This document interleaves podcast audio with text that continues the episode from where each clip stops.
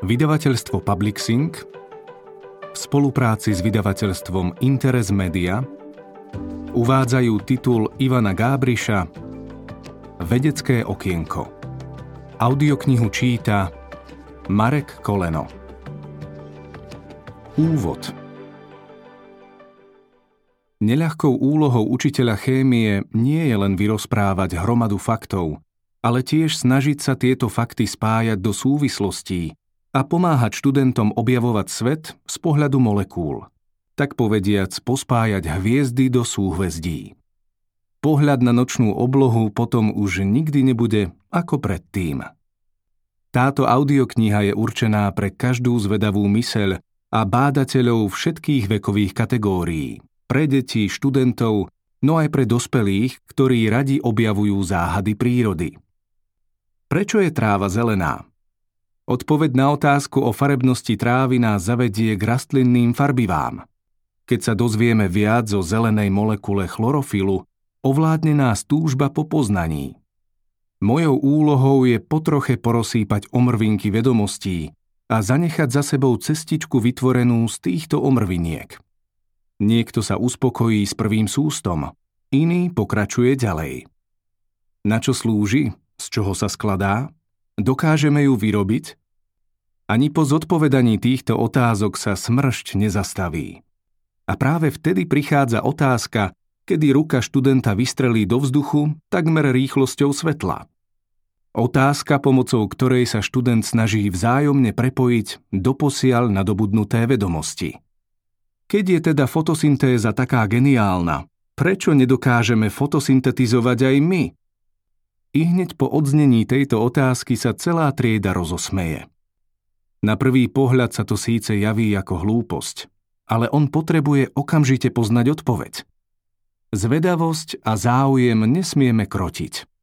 Aby si nemyslel, že takéto otázky prichádzajú každodenne, v drvivej väčšine prípadov nasleduje po zdvihnutí ruky otázka: môžem si odskočiť?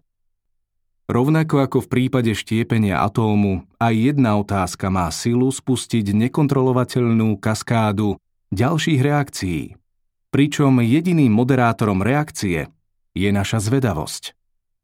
Preto som sa rozhodol niekoľko z nich spísať, hĺbšie nad nimi pouvažovať a priniesť uspokojivé odpovede pre každého zvedavca.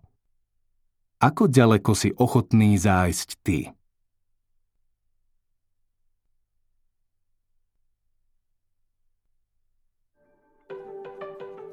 Prvá časť.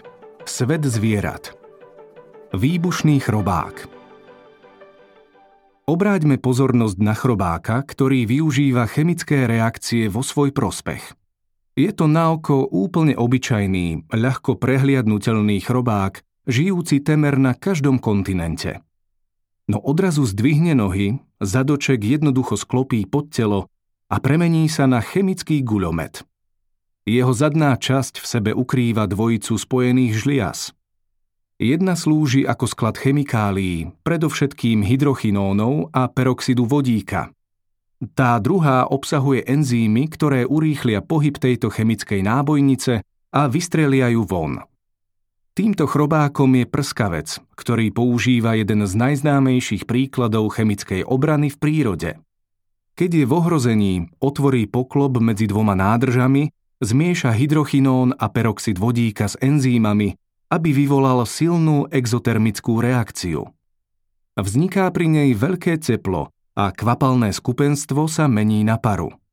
Tá následne vytvorí v komore pretlak a poklop medzi komorami sa automaticky uzatvorí, čím zastaví chemickú reakciu. V zápätí vypustí paru so zvyškami tekutiny otvorom umiestneným na konci zadočka.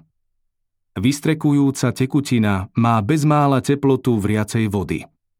Po vyprázdnení komory je prskavec schopný poklop medzi komorami opätovne blesku rýchlo otvoriť a vystreliť ďalšiu dávku. Takýmto spôsobom rozptýli dráždivú tekutinu, aby sa ochránil pred hrozbou. Paľba jednotlivých projektilov prebieha s frekvenciou až 500 výstrelov za sekundu do vzdialenosti niekoľkých centimetrov a s rýchlosťou niekoľko desiatok metrov za sekundu. Poklop sa na základe zmeny tlaku otvára a zatvára samočinne. Prečo pri explózii nevybuchne aj zadoček chrobáka? Technológie nám umožnili pozorovať procesy vnútri žliaz prskavca. Za pomoci urýchľovača častíc a vysokorýchlostných kamier vedci rozlúskli jeho tajomstvo a sledovali tieto výbuchy pod drobnohľadom. Zistili, že steny žliaz sú spevnené hrubou vrstvou chytínu, voskov a bielkovín, ktoré tohto chrobáka chránia nielen pred chemikáliami, ale aj pred vysokou teplotou a tlakom pri explózii. Hadia termokamera. Čuch, chuť, zrak, hmat a sluch sú zmyslami, ktoré nám pomáhajú vnímať a objavovať svet okolo nás. Príroda je plná živočíchov, ktorých schopnosti by im závideli aj superhrdinovia z komiksov. Niektoré sa pri love spoliehajú na infračervené žiarenie, dokážu vidieť v ultrafialovom spektre, rozlišovať teplotný rozdiel na desatiny stupňa, orientovať sa podľa magnetického poľa Zeme, generovať elektrické impulzy a mnoho ďalšieho. Viditeľné svetlo veľakrát nočným lovcom nestačí a spoliehajú sa na infračervené žiarenie. Nie, teraz nebude reč o filmovom predátorovi, ale o hadoch.